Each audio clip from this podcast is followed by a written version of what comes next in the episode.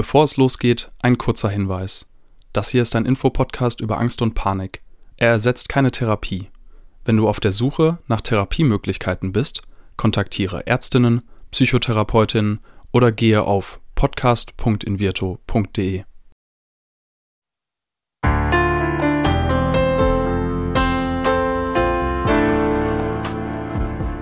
Herzlich willkommen bei Keine Panik, dem Angst-Podcast von Invirto. Angst gehört zu den häufigsten psychischen Erkrankungen, ist jedoch immer noch ein Tabuthema. Damit soll aber Schluss sein. Und damit die Themen Angst und Panik enttabuisiert werden, sprechen wir in diesem Podcast mit Psychologinnen, Betroffenen und anderen Experten über Ängste, psychische Gesundheit und allem, was dazugehört. Herzrasen, schwitzige Hände, Schwindelgefühl oder Anspannung. Wie sich Stress anfühlt, kennen wir alle.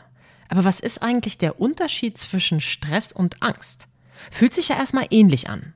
Heute spreche ich mit Doktor Richard Wermes darüber, was Stress überhaupt ist, warum wir Stress brauchen und ab wann er gefährlich wird. Wir erkunden die Rolle der Akzeptanz beim Umgang mit Stress und erklären, was du tun kannst, um Stress in deinem Alltag besser zu bewältigen. Und zuletzt verrät uns Richard seinen ganz persönlichen Tipp, wie er mit einer niemals endenden To-Do-Liste umgeht. Ich bin Diana Huth, Psychologin und kenne Stress auch nur zu gut. Darum bin ich sehr gespannt, was ich heute von Richard lernen kann. Moin! Hallo! Richard, ich habe Stress. Also, du kannst es dir nicht vorstellen. Ich habe heute den Monsterbahnstress gehabt, von Blankenese in die Stadt, Teilsperrung der Strecke. Und schon äh, sind die Leute völlig ausgerastet, weil wir alle tatsächlich in Ersatzverkehr in Taxen verfrachtet worden sind. Und einer war natürlich schneller als der andere äh, im Taxi und dann war da richtig Klopperei. Solche Situationen machen uns Stress. Ist das Stress? Vielleicht fangen wir erst mal mit einer Definition an. Es gibt häufig so eine Verwechslung, dass, dass Leute sagen, so Stress ist das, was von außen auf mich zukommt. Aber eigentlich sprechen wir eher von einer Stressreaktion. Also es ist nicht nur das wichtig, wo ich es total nachvollziehen kann, dass die Bahn Stress bei dir auslöst, was von außen auf dich zukommt, sondern was du damit machst. Also die Definition würde eher sagen, Stress ist so eine Reaktion von Körper und Psyche zur Bewältigung besonderer Anforderungen. Also das meint hier irgendwie was Übermäßiges oder auch, das wird als Zustand der Alarmbereitschaft des Organismus beschrieben, der sich auf eine erhöhte Leistungsbereitschaft eingestellt. Genau, das, was bei dir scheinbar ausgelöst hat, war ein Stress, genau. Aber es ist nicht was, was einfach nur so äh, von außen auf dich zukommt, sondern wichtig ist, was du damit machst. Also die, die Stressoren äh, würde ich in diesem Fall sehen, eben in dem, was du da erlebt hast mit der Bahn, was da nicht so gut gelaufen ist. Und die Stressreaktion ist aber eher was, was bei dir liegt und was natürlich auch was mit persönlichen Faktoren, also deiner eigenen Verarbeitung zusammenhängt. Die Stressoren, das sind ja dann die Sachen, die wirklich von außen kommen, wenn ich dich richtig verstehe. Genau. Ist die Bahn nicht ein Stressor? Also zumindest das zu spät kommen, ausfallen, ja. Wie auch immer, der Stau, sind das nicht Stressoren, die irgendwie alle Menschen stressen? Bestimmte Stressoren stressen tatsächlich alle Menschen, sowas wie Lärm zum Beispiel. Das ist einfach ein allgemeiner Stressor, den man jetzt nicht ausschalten kann. Aber wie sehr dich solche allgemeinen Stressoren stressen, hängt von dir ab. Also du könntest dir auch sagen, ich weiß nicht, ob das Leute hinkriegen. Ich bin auch immer gestresst von der Bahn, aber ich könnte mir auch Leute vorstellen, die dann denken, ja, jetzt habe ich einfach nochmal ein bisschen mehr Zeit und werde auf eine andere Art nach Hause befördert, ähm, ist ja eigentlich auch mal ganz okay für mich. Also nicht alle Menschen stresst das auf die gleiche Art. Mhm. Deshalb bestimmt für viele oder auch für alle stressig, aber führt nicht immer zur gleichen Stressreaktion. Es klingt so ein bisschen auch in deiner Einleitung, Stress ist, was du draus machst. Und ich frage mich natürlich, ist Stress eigentlich immer etwas Schlechtes? Nein, also es gibt auch positiven Stress. Stress ist ja was sehr Natürliches, was einfach zum Leben dazugehört, ähm, auch eine überlebenswichtige Funktion von Körper und Psyche, um eben auf diese besonderen Anforderungen zu reagieren und damit umzugehen. Und das hat auch positive Anteile. Also das bietet uns eben die Möglichkeit, uns an veränderte Umweltbedingungen anzupassen. Also wenn jetzt eine akute Gefahr droht, dann ist es total wichtig, dass wir in Stress geraten können, um eben das System hochzufahren, um leistungsbereit zu sein und um dann umzugehen. Also zum Beispiel bei einem laut hupenden Auto im Straßenverkehr, das wäre was, was wir jetzt im, im Alltag erleben, dass wir da gestresst reagieren und eben schnell reagieren können, was, mhm. was total wichtig ist. Was anderes Positives ähm, ja, sogenannter Eustress. Das ist was, was wir bei sportlichen Wettkämpfen erleben. Hier kann Stress eben fokussieren, zu Leistungsfähigkeit ähm, anspornen, uns leistungsfähiger machen. Negativ ist Stress eben dann, wenn er chronisch wird. Also Stress ist eher was, was akut hilfreich ist, aber wenn, wenn Stress chronisch wird, dann hat er negative Folgen auf uns. Die Situation, dass jemand hupt und wir vielleicht zusammenfahren, das macht uns Stress, das ist für mich jetzt schon sehr nah dran an der Angstreaktion, oh, ich werde überfahren. Und wenn ich mir diese Stresssymptomatik, also was passiert in meinem Körper, wie nehme ich Stress in meinem Körper wahr, angucke und vergleiche mit der Angstreaktion, also der körperlichen Symptomatik auf meine Ängste, die ich habe, dann sind die doch irgendwie ziemlich gleich oder zumindest ähnlich, oder? Also Aktivierung des Körpers passiert ja bei Stress, Blutdruck steigt, Atmung wird schneller und flacher, Muskeln werden angespannt. Und das ist was, was ähm, auch bei Angst passiert. Also die Stresshormone Cortisol und Adrenalin spielen eine Rolle, die Amygdala, mhm. was ja so ein Zentrum im Gehirn ist, was äh, für emotionale Aktivierung besonders wichtig ist. Das wird aktiv. Eigentlich das Gleiche, was auch bei Angst passiert. Vielleicht könnte man sogar sagen, Angst ist eine Form von Stress, Ähm, eben eine Form von Stress, die durch spezifisch angstauslösende Situationen ausgelöst wird. Und ja, eine Situation mhm. kann stressig sein, aber keine Angst auslösen, zum Beispiel Lärm. Aber wenn man Angst hat, ähm, ist das immer auch Stress für uns, so würde ich das verstehen. Wäre es denn wichtig zu unterscheiden, was ich jetzt gerade hier habe, Angst oder Stress? Oder ist es eigentlich erstmal egal, weil wir mit beiden umgehen wollen oder sollen? Ähm, manchmal glauben wir, körperliche Symptome zu haben, gerade AngstpatientInnen beschreiben das ja und haben es aber vielleicht gar nicht. Also da denke ich an sowas wie, ähm, mir bleibt das Herz stehen, meine, meine Atmung funktioniert nicht mehr richtig und dann fahren die Menschen ja oft ins Krankenhaus und kriegen ja bescheinigt, nee, es ist alles in Ordnung. Also ist es wichtig, da Nuancen zu treffen, was passiert gerade wirklich in meinem Körper oder macht das gar keinen Unterschied? Es ergibt immer Sinn, genau zu verstehen, was eigentlich bei mir gerade passiert, um mit irgendeiner Symptomatik umzugehen. Also mhm. je mehr ich verstehe, wo jetzt dieser Stress oder diese Angst herkommt und ob ich vielleicht gerade einfach nur, nur in Anführungsstrichen deshalb Angst habe in dieser Situation, weil mein Alarmsystem hochgefahren ist durch den ganzen Stress, den ich vorher hatte. Das wäre sowas wie ein labilisierender Faktor, der hier gerade passiert ist.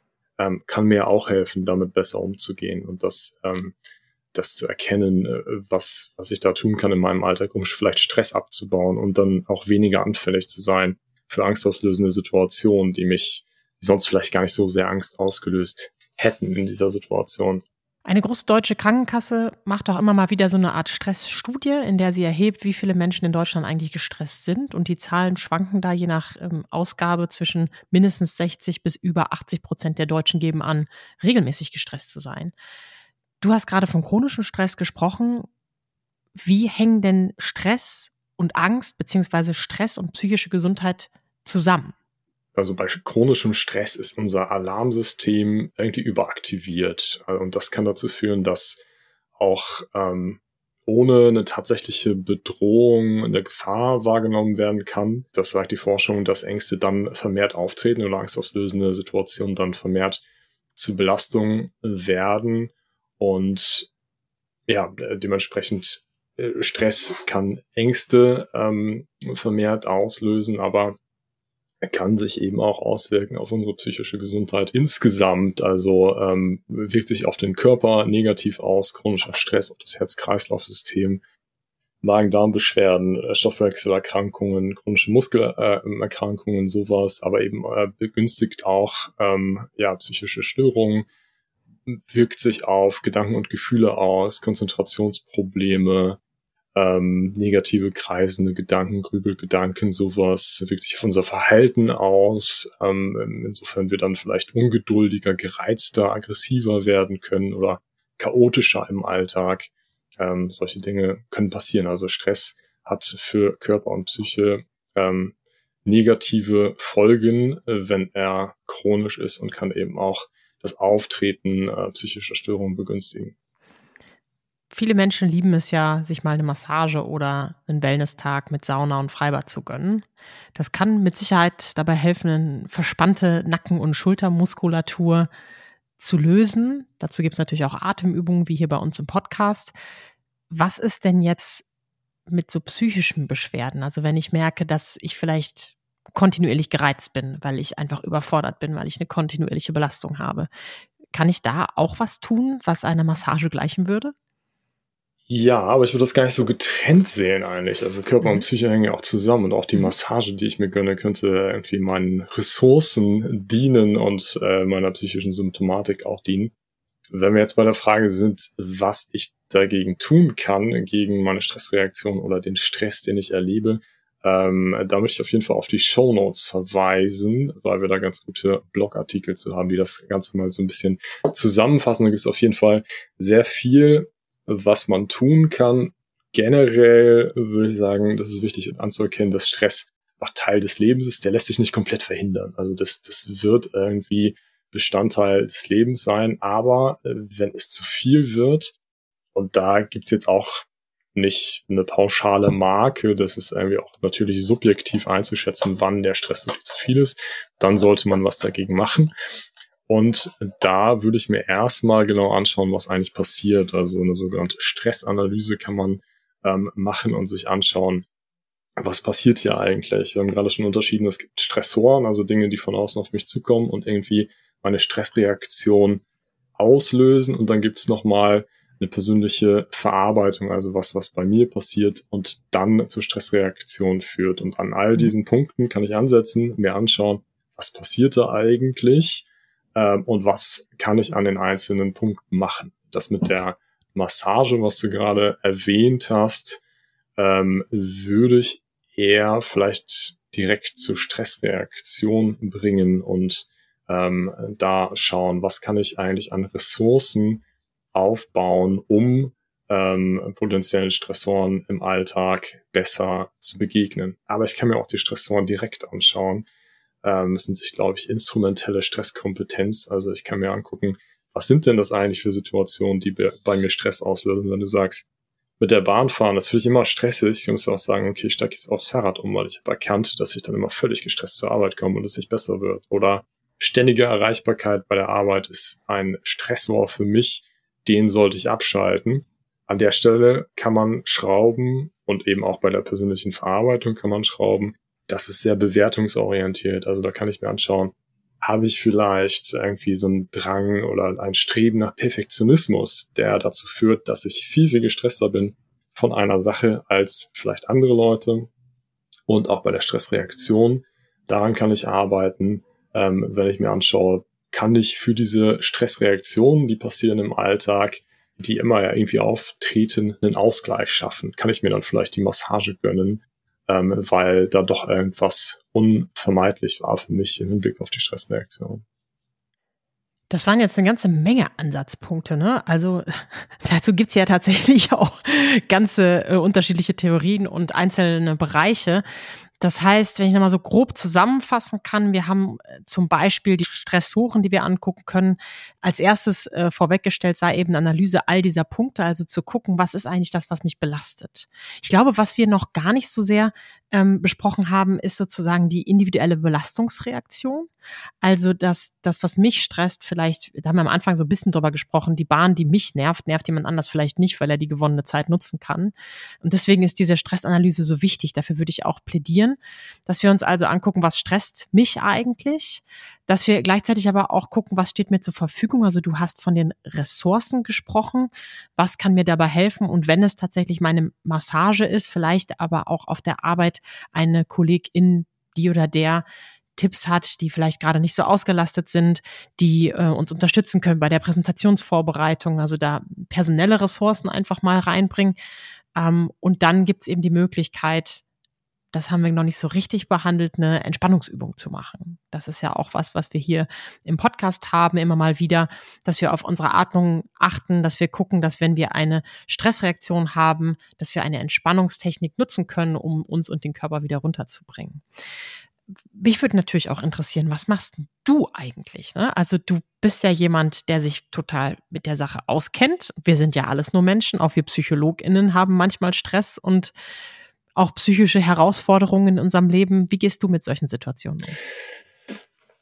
Ja, ähm, ich finde Zeitfenster ganz gut. Also ist man hat ja manchmal so den Eindruck, ich muss irgendwie an das Ende aller To-Do-Listen mich vorarbeiten. Ich bin irgendwie mhm. gestresst und ich hake jetzt nächsten, bis ich dann irgendwann mal fertig bin.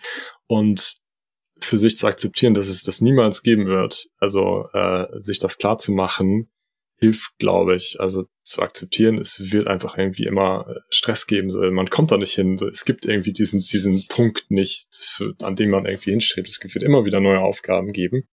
Ähm, das hilft mir, das zu akzeptieren und mir dann Zeitfenster zu setzen und einfach zu sagen, äh, okay, ich arbeite jetzt äh, eine eine bestimmte Zeit und danach ähm, mache ich andere Dinge. Und problematisch ist natürlich, wenn du die Arbeit mit nach Hause nimmst und eine vermeintlich ressourcensteigernde Sache machst, wie, keine Ahnung, im Wald spazieren gehen, aber das gar nicht achtsam genießen kannst, sondern weiter an die Arbeit denkst und irgendwie dich damit beschäftigst, mhm. weil du denkst, ja, ich muss irgendwie diese To-Do-Liste abarbeiten. Also ich finde da Zeitfenster sehr wichtig, also und akzeptieren, Stress wird immer irgendwie auftreten, ähm, für sich irgendwie die Hoffnung aufbauen, dass man damit trotzdem umgehen kann, auch wenn es so weitergeht, und dann äh, sich Zeitfenster einräumen für verpflichtende Aktivitäten.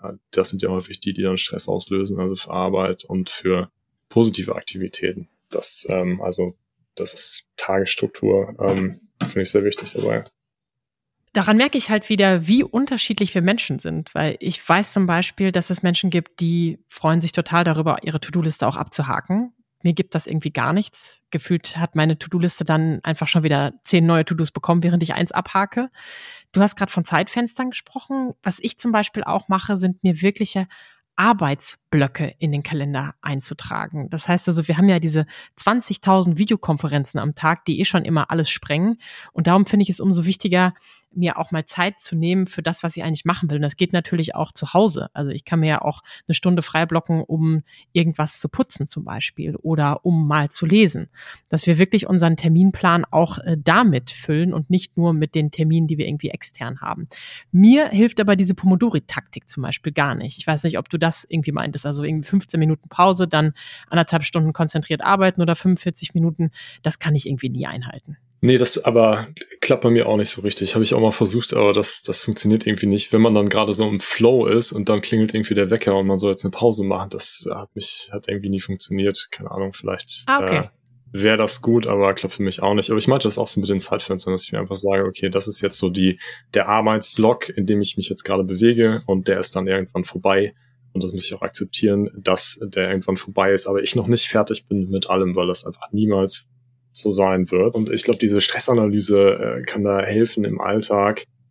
Ähm, wir sind ja auch ganz viel am Computer und in irgendwelchen Videokonferenzen unterwegs. Wenn hm. ähm, Alltag bedeutet, dass man äh, irgendwie von neun bis achtzehn Uhr auf den Display bei der Arbeit schaut, dann fängt die Freizeit an, und das bedeutet einfach nur, dass man jetzt sich wieder mit dem Computer beschäftigt. Ähm, könnte das ja auch problematisch sein. Aber hm. auf zu achten, Ähm, habe ich eigentlich hier positive Aktivitäten, die die Stressoren ausgleichen, oder bin ich jetzt mit nur vermeintlich positiven Aktivitäten beschäftigt?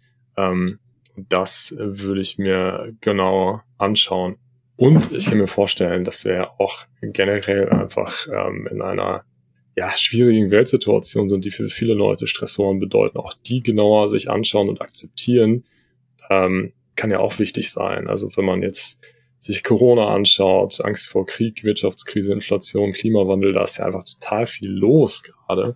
Und ähm, vielleicht kann man an diesem Stressor persönlich auch gar nicht so viel ändern, aber das Anerkennen und das Mitkriegen, dass es solche Stressoren gibt, kann ja auch schon eine Entlastung bringen. Also da würde ich wirklich diese Stressanalyse hochhalten und in alle möglichen Richtungen schauen, wo kommen diese Stressoren von außen her, wie gehe ich damit um, habe ich hier irgendwie noch Freiheitsgrade, die mir ermöglichen, dass diese Stressoren nicht so sehr zu einer Stressreaktion führen, und dann an denen eben schrauben und mir Ressourcen schaffen, die für eine unvermeidliche Stressreaktion einen Ausgleich bringen. Das erinnert mich auch so ein bisschen daran, dass wir im Alltag selten konkrete Ziele definieren. Und die können ja vielleicht auch helfen, dass wir uns nicht so überfordert fühlen. Wie ist dein Credo, wie ist deine Herangehensweise zum Thema Ziele? Ja, ich würde auch sagen, Ziele sind sehr wichtig als ähm, als Schutz vor einer persönlichen, ein, einer Stressreaktion, kann meine persönliche Verarbeitung besser machen. Also wenn ich gar nicht weiß, wo ich hin will, dann habe ich ja immer Gegenwind. Also dann fühlt sich möglicherweise viel mehr ähm, stressig für mich an. Und wenn ich weiß, wofür ich irgendwas mache, wofür ich vielleicht auch stressige Phasen bewältigen möchte, dann fällt mir das bestimmt leichter. Also das sagt mir die persönliche Erfahrung und ergibt auch irgendwie mehr Sinn für mich, dass ähm, konkrete Ziele da wichtig sind. Also was ist denn eigentlich der Zielzustand, den ich erreichen möchte, nachdem dieser ganze Stress bewältigt ist? Ich glaube, diese Frage hilft es, ähm, es hilft, diese Frage zu beantworten, statt einfach zu sagen, ja, ich fahre hier auf Sicht und mache einfach immer weiter und bewältige irgendwie jeden Stressor, der auf mich zukommt. Dass man sich einmal schaut, was sind die Ziele, was ist der Zielzustand, zu dem ich hin möchte. Habe den Mut, die Dinge zu verändern, die du verändern kannst. Die Gelassenheit, die Dinge zu akzeptieren, die du eben nicht verändern kannst, und vor allen Dingen die Weisheit, zwischen beiden zu unterscheiden, ist ja auch ein viel zitierter Spruch, der unterschiedlichen Zitatgebern zugeschrieben wird. Finde ich hier ganz passend. Also ganz genau zu gucken, was kann ich verändern und das dann zu tun, und was ich nicht verändern kann, vielleicht eher zu akzeptieren. Was mich als letztes noch interessiert, weil wir ja auch viel mit Menschen sprechen, die vielleicht auch gar nicht so darüber nachgedacht haben, dass sie eine psychische Erkrankung haben.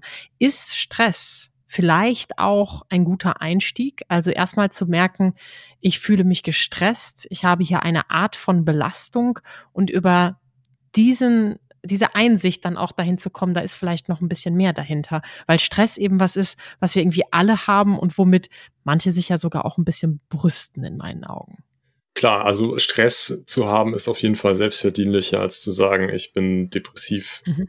Da wird möglicherweise diese ganze Burnout-Thematik auch höher gehalten, und die Leute sagen eher, ich habe einen Burnout, als ich habe eine Depression.